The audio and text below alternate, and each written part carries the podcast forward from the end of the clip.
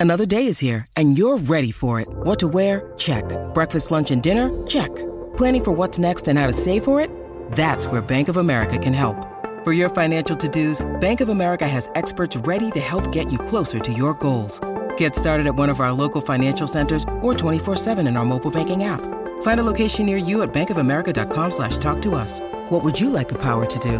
Mobile banking requires downloading the app and is only available for select devices. Message and data rates may apply. Bank of America and a member FDIC. Life is full of awesome what ifs and some not so much, like unexpected medical costs. That's why United Healthcare provides Health Protector Guard fixed indemnity insurance plans to supplement your primary plan and help manage out of pocket costs. Learn more at uh1.com.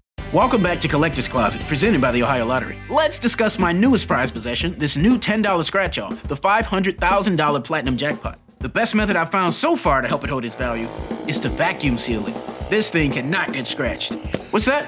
Sorry, my producer's telling me the only way it could be worth up to 500 grand is if I do scratch it? Okay, well, in that case, definitely don't overprotect your $500,000 platinum jackpot scratch offs. Play them. Lottery players are subject to Ohio laws and commission regulations. Play responsibly.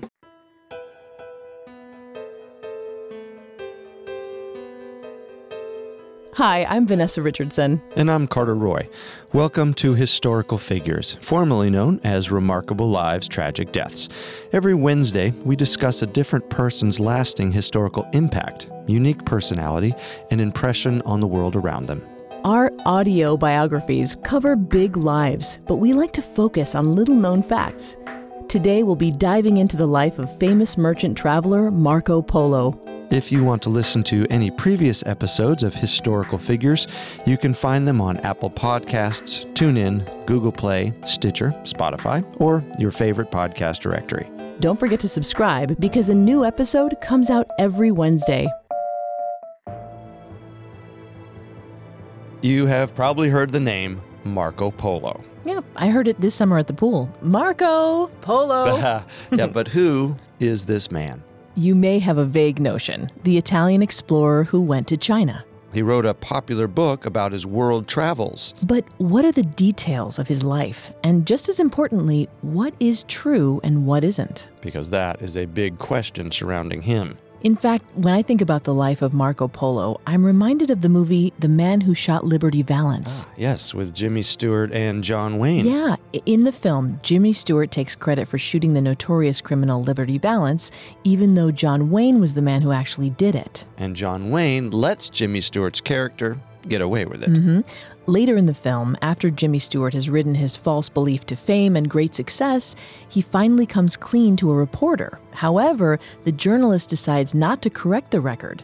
The reporter says, When the legend becomes fact, print the legend. When the legend becomes fact, print the legend. Mm-hmm. And in many ways, that is Marco Polo. Well, the legend became fact. Mm-hmm. We will need to examine his life closely in order to separate fact from fiction. The facts start in Italy in the middle of the 13th century, in the Republic of Venice, the coastal northeastern part of the country. Picture Venice today, a city of churches and squares, crowded architecture, and canals. It was not much different all those centuries ago. That's where Marco Polo was born in 1254. Some list his birth date as September 15th, while others say it can't be determined. So even his birth remains somewhat of a mystery.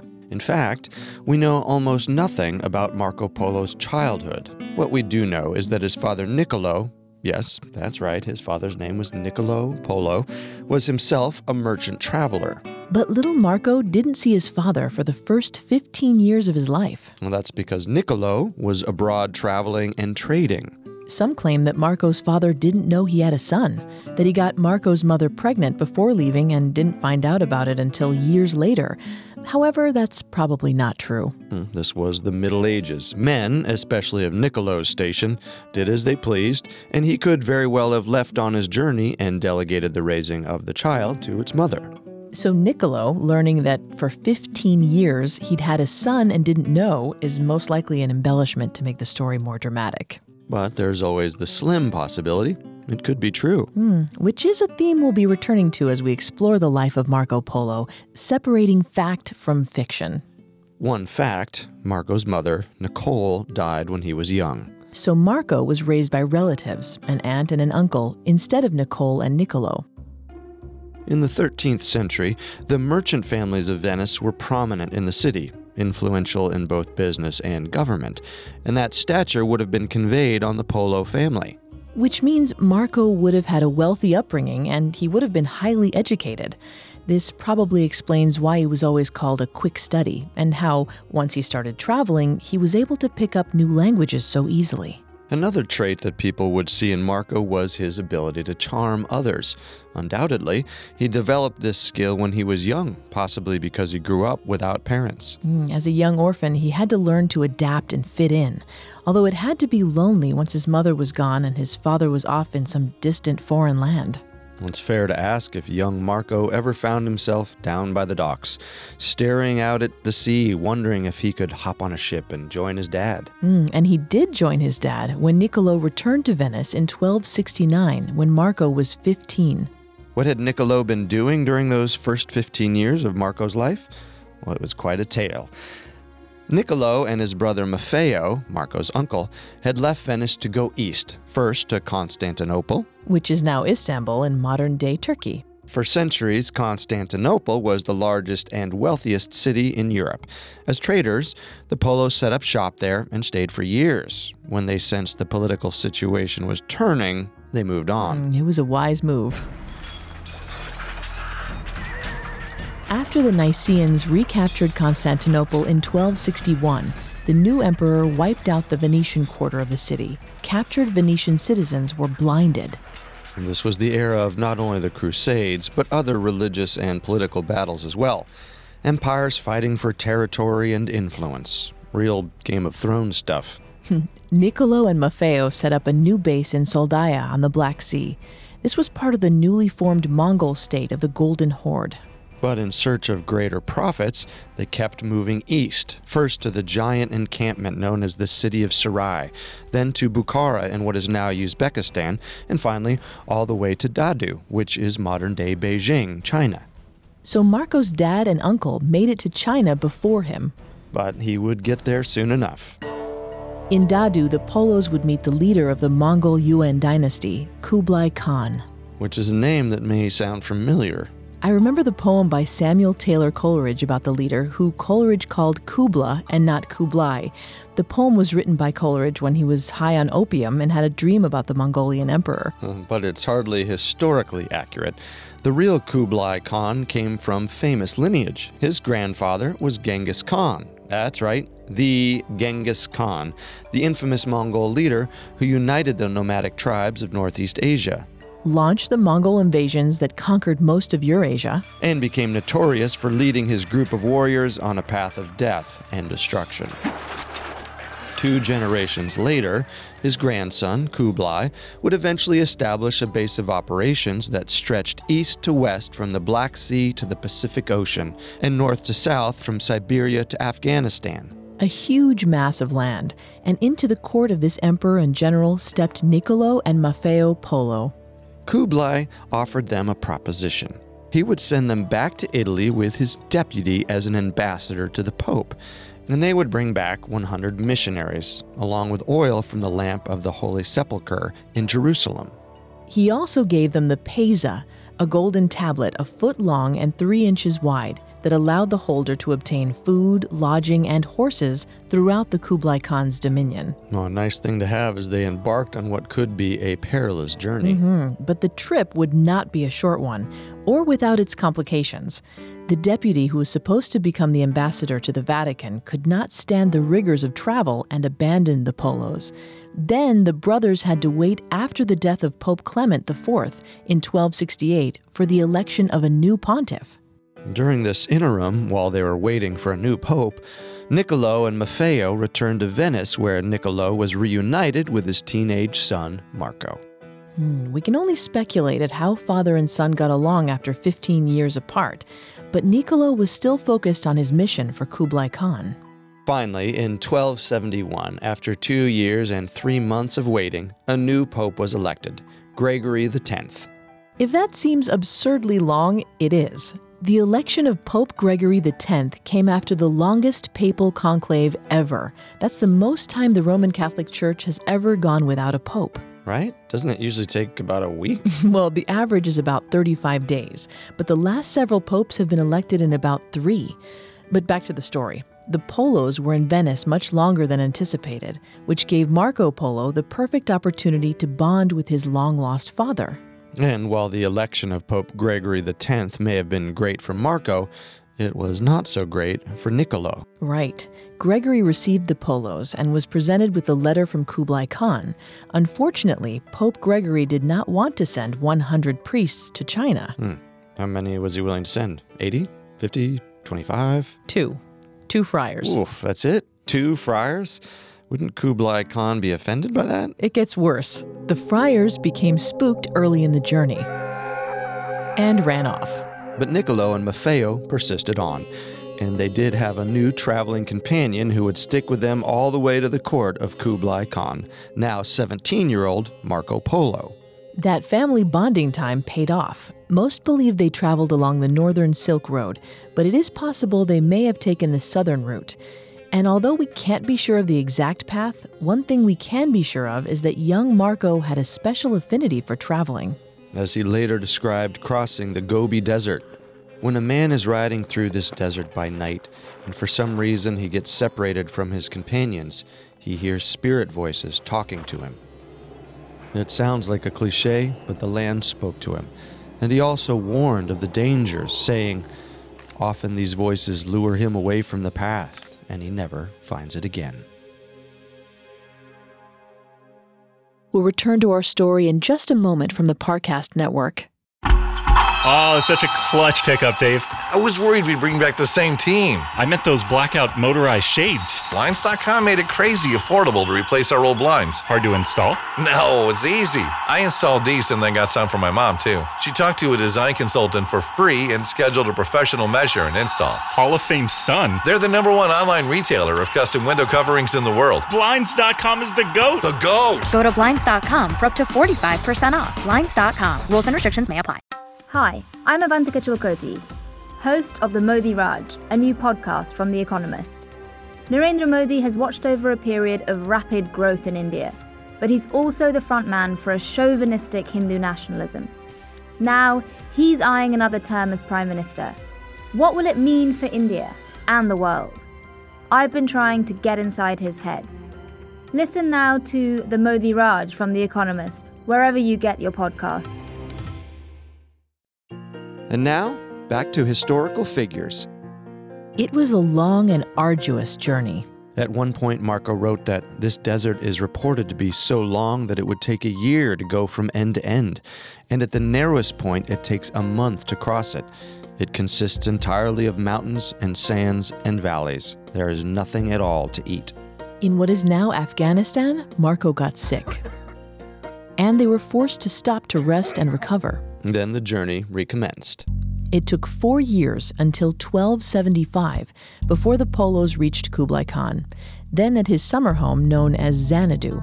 Of course, he was expecting 100 priests, which they didn't have. And they didn't even have the two friars. But they presented him with the gifts from the Pope, including a vial of holy water. And they did have young Marco Polo, who was now 21. Kublai Khan took a liking to Marco and accepted Marco, his father and uncle, into his court. It was a fortuitous turn of events because a foreigner in a strange land was just as likely to end up on the wrong side of a weapon or tossed into captivity. After obtaining the favor of Kublai Khan, the Polos had unparalleled access to his empire. Although they had only planned to stay for a few years, the Polos would end up being there for over two decades. Marco would learn four languages and travel widely throughout the region.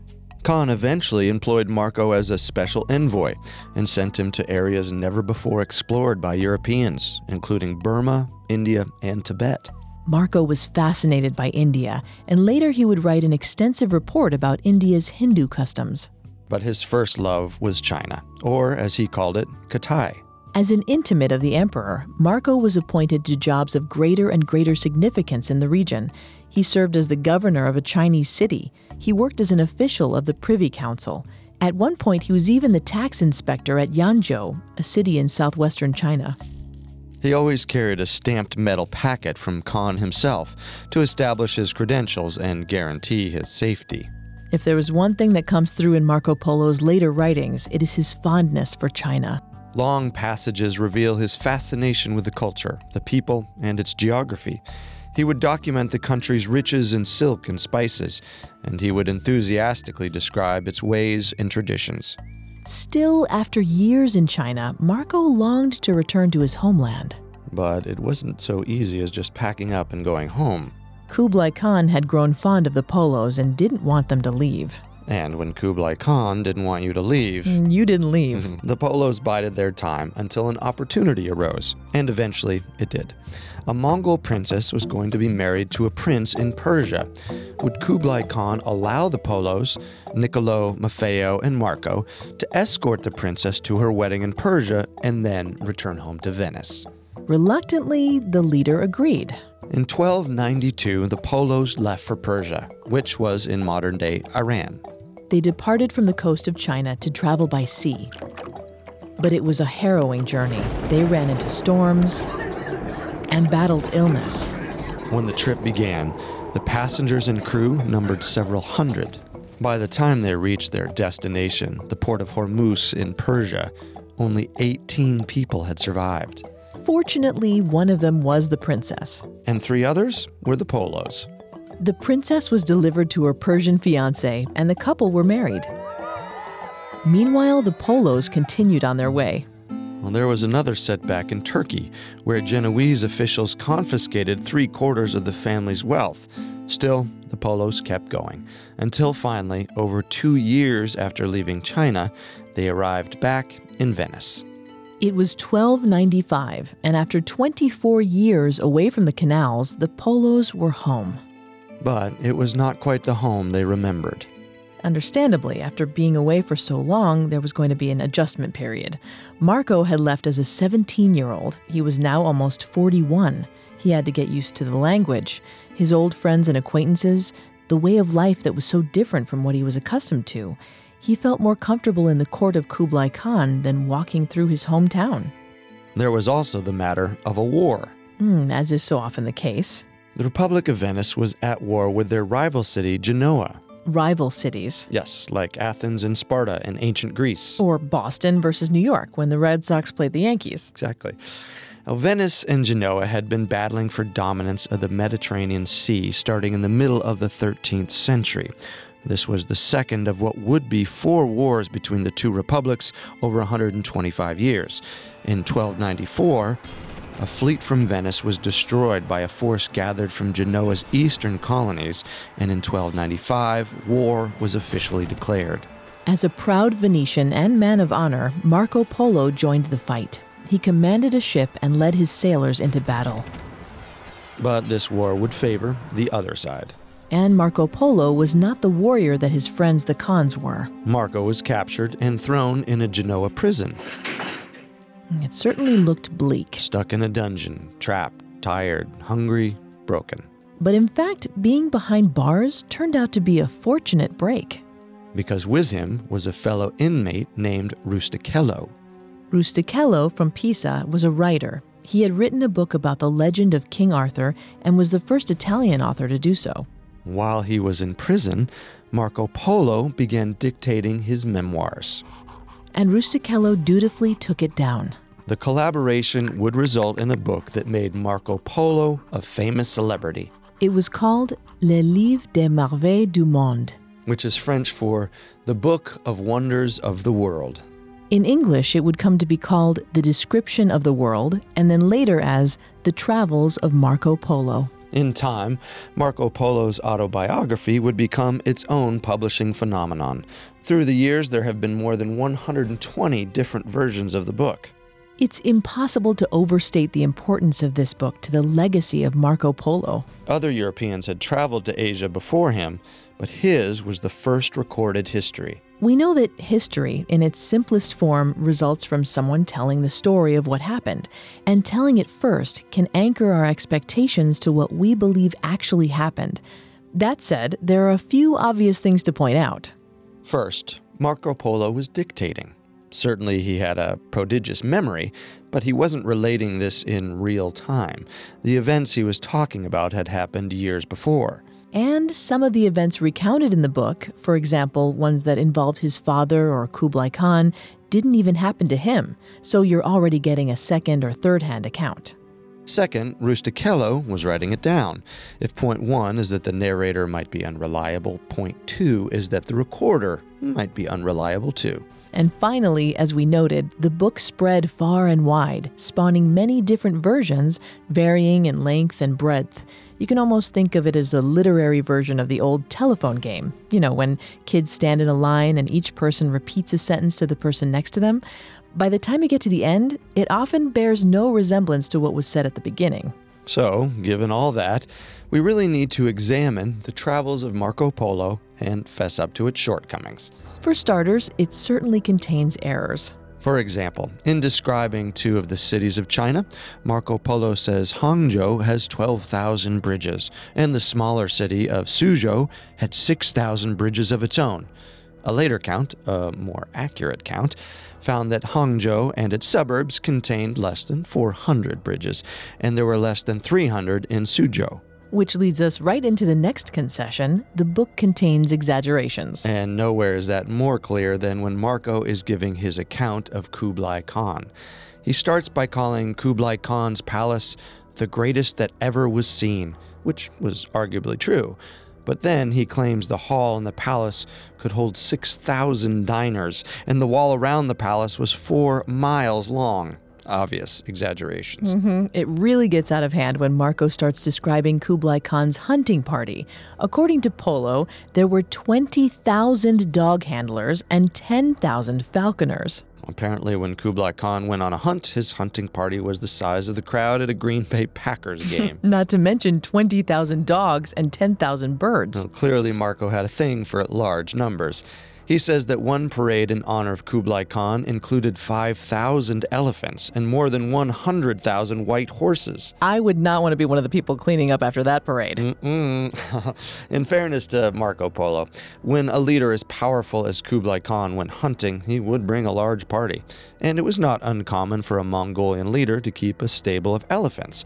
It's just the scale of the numbers that's out of hand. So I would call that embellishment more than total fabrication. And you have to keep in mind that sometimes Marco was writing in metaphor. For example, when Marco Polo says the inhabitants of an island he called Angaman all have the crown of a head like a dog and teeth and eyes like dogs, he might not be literally saying they had a human body and a dog head. More likely, he just didn't think they were that good looking. Definitely not a flattering or likely accurate description. Mm-hmm. Another exaggeration when he says that during the journey through the desert in Iran, they were beset by a group of robbers who could, quote, make the whole day become dark, especially when he adds that, I tell you that Master Mark himself was as good as taken by that people in that darkness. Hmm. What do you think he meant by that? It's not as clear as his opinion on the Angaman Islanders? no, not at all. Okay, suppose you were coming through the desert, tired, hungry, bored, and then in the distance there was a rumbling. Maybe not even enough to register through your boredom. And then before you realize what's happening, here comes an ambush down upon you, kicking up a cloud of sand so you can't see. And in a flash, the marauders are grabbing people's belongings, and someone from your party gets snatched up and taken away as a slave. It's all so sudden you barely realize what happened. And as you try to think back and piece it together, all that remains is the fear you felt and the nagging thought that deep in your heart, you're just grateful that it wasn't you who got taken. Oh, wow. Way to paint a vivid picture. That's exactly what I think Marco was doing, undoubtedly with a little help from Rustichello. Couldn't this tale just be a poetic way of picturing such a scenario? Maybe. That still seems like overly dramatic BS. Right. Well, yeah, but that was very much part of the writing style at the time, particularly for these adventure stories. Remember that Polo's ghostwriter, Rustichello, had written a book about King Arthur. When you're writing about knights on magic quests and people slaying dragons, you're not writing only about facts. True. And it goes right back to how we started this episode. When the legend becomes fact, print the legend. Mm-hmm, which leads us to the final piece of the Marco Polo puzzle and that is what can only be called total fabrications. Hmm. For example? Well, Marco Polo describes a palace in Japan as being made of solid gold, contending that even the floors were gold more than two fingers thick. Then he maintains that red pearls were in abundance in the Sea of Japan when they're not native to the area. Sure, he got that wrong, but He insists that the men on one island had tails more than a palm in size. uh, tails more than a palm in size? All right, now that's just flat out made up. Then there's how Marco Polo claims that he and his father and his uncle developed the giant catapults that defeated the Song dynasty during the siege of the city of Xiangyang, even though the battle happened two years before they arrived in China. Okay, well, it could have been Rustichello trying to make them the heroes of the story. There's even a passage where Polo declares that there are unicorns on an island, and these unicorns are at least as big as an elephant. Okay, maybe he got his hand on some of Coleridge's opium before he wrote that. well, in this case, he was just describing rhinoceroses. Oh, okay, I see it. Very ugly unicorns. Yeah. There's so many of these outright whoppers in the book that it could shake your faith in Marco Polo's entire story. In 1995, a historian who went back and re examined the text asked a very provocative question Did Marco Polo even go to China? Our story will continue in a moment after a brief message. This episode is brought to you by Heineken Silver. When you discover something you love, like a new podcast or beer, you have to tell everyone about it. So when you try new Heineken Silver, a world class light beer with only 2.9 carbs and 95 calories, you'll want to tell the world how great it is. New Heineken Silver, the world class light beer with all the taste, no bitter endings. Available at your local Heineken retailer or for delivery at heineken.com/silver. Must be 21 plus to purchase. Enjoy Heineken responsibly.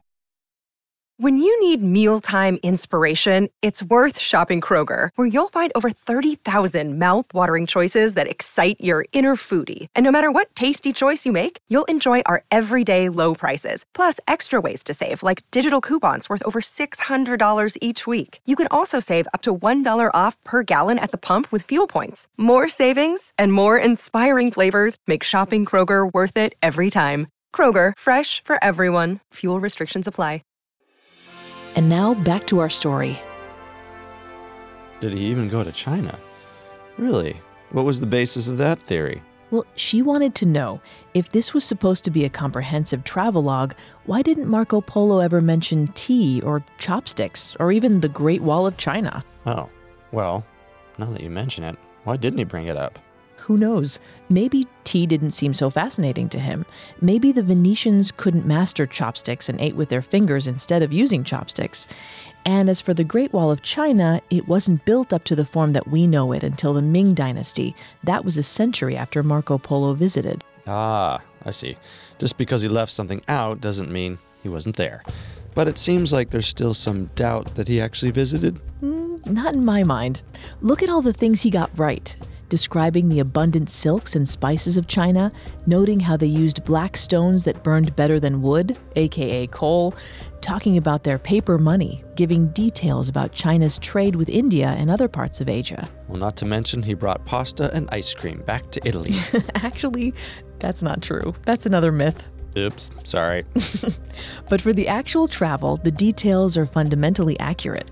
He knew that lapis lazuli could be found in the Badakhshan region of Afghanistan. He knew about the nutmeg and aromatic roots of Java. He knew that people in Sri Lanka made a joy juice from the fermented sap of palm trees. And it wasn't like that joy juice was sold anywhere in Europe. But you don't have to take my word for it. About 20 years ago, a writer for National Geographic magazine followed Marco Polo's journeys across Asia from Iraq to China and then back via Sumatra, India, and Sri Lanka. It was a 6,000 mile trip, and he used Marco Polo's book as his guide. He was convinced of the essential truthfulness of the book. Because the geographic information is right, and where did Marco Polo get that if he didn't travel that same route? So you're saying the book, while it contains tall tales, is true. I am.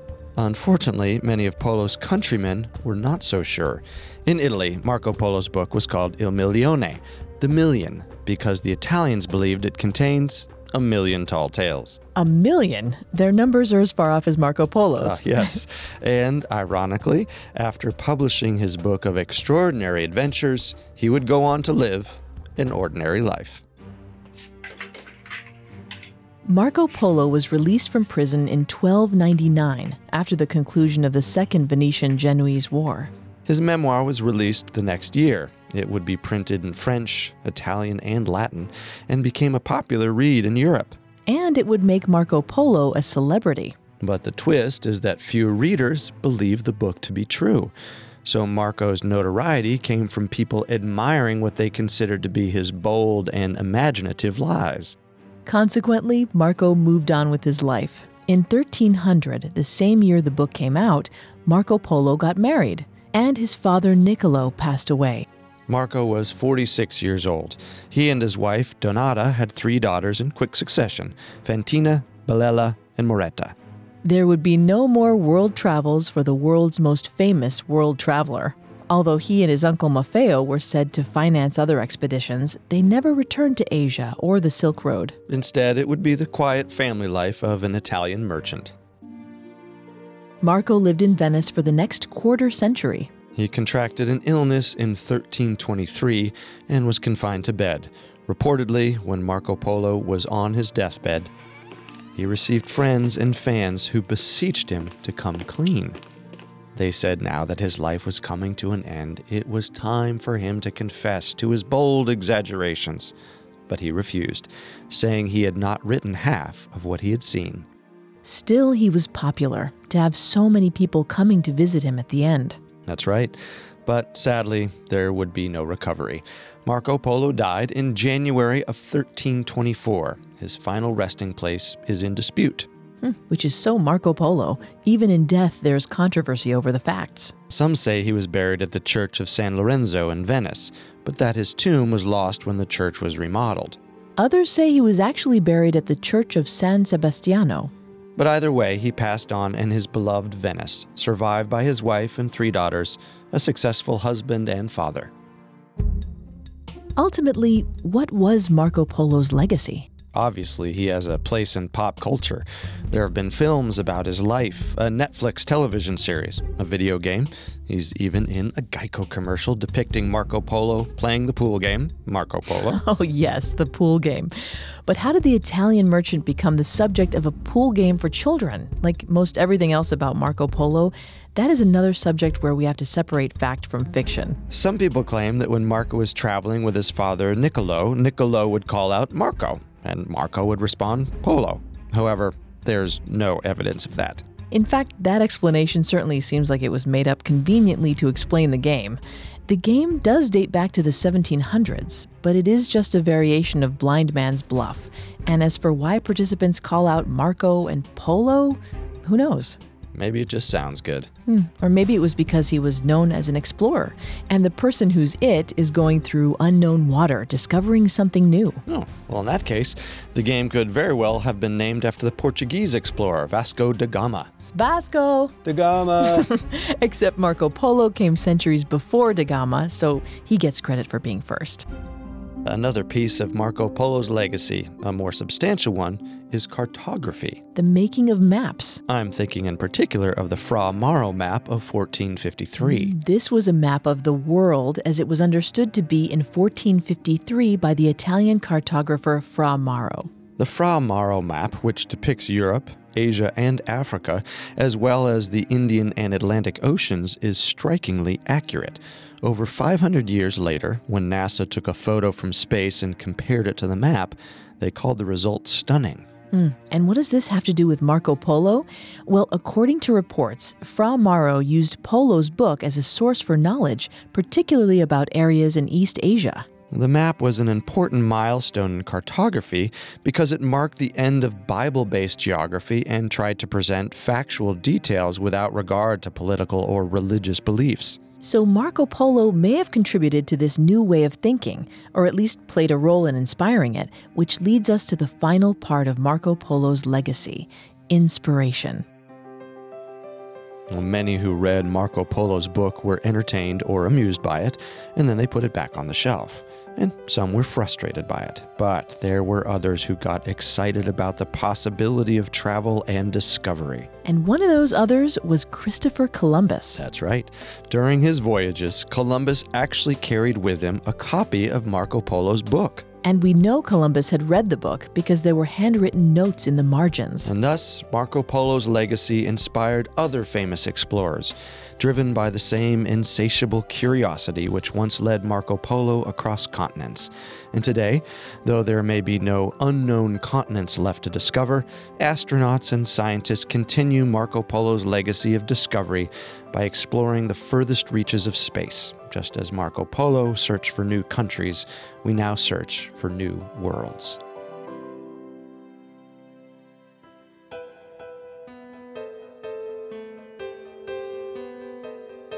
Thank you for joining us for another episode of Historical Figures. A new episode comes out every Wednesday, so don't forget to subscribe to Historical Figures on iTunes, SoundCloud, Stitcher, Google Play, Spotify, or your favorite podcast directory. And while you're there, leave us a five star review.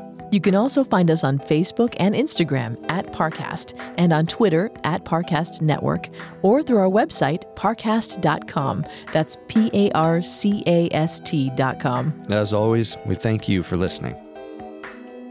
Historical Figures was created by Max Cutler. It is a production of Cutler Media and is part of the Parcast network. It is produced by Max and Ron Cutler, sound design by Ron Shapiro, with production assistance by Carrie Murphy and Joel Stein. Additional production assistance by Maggie Admire and Carly Madden. Historical Figures is written by Stephen DeLello and stars Vanessa Richardson and Carter Roy.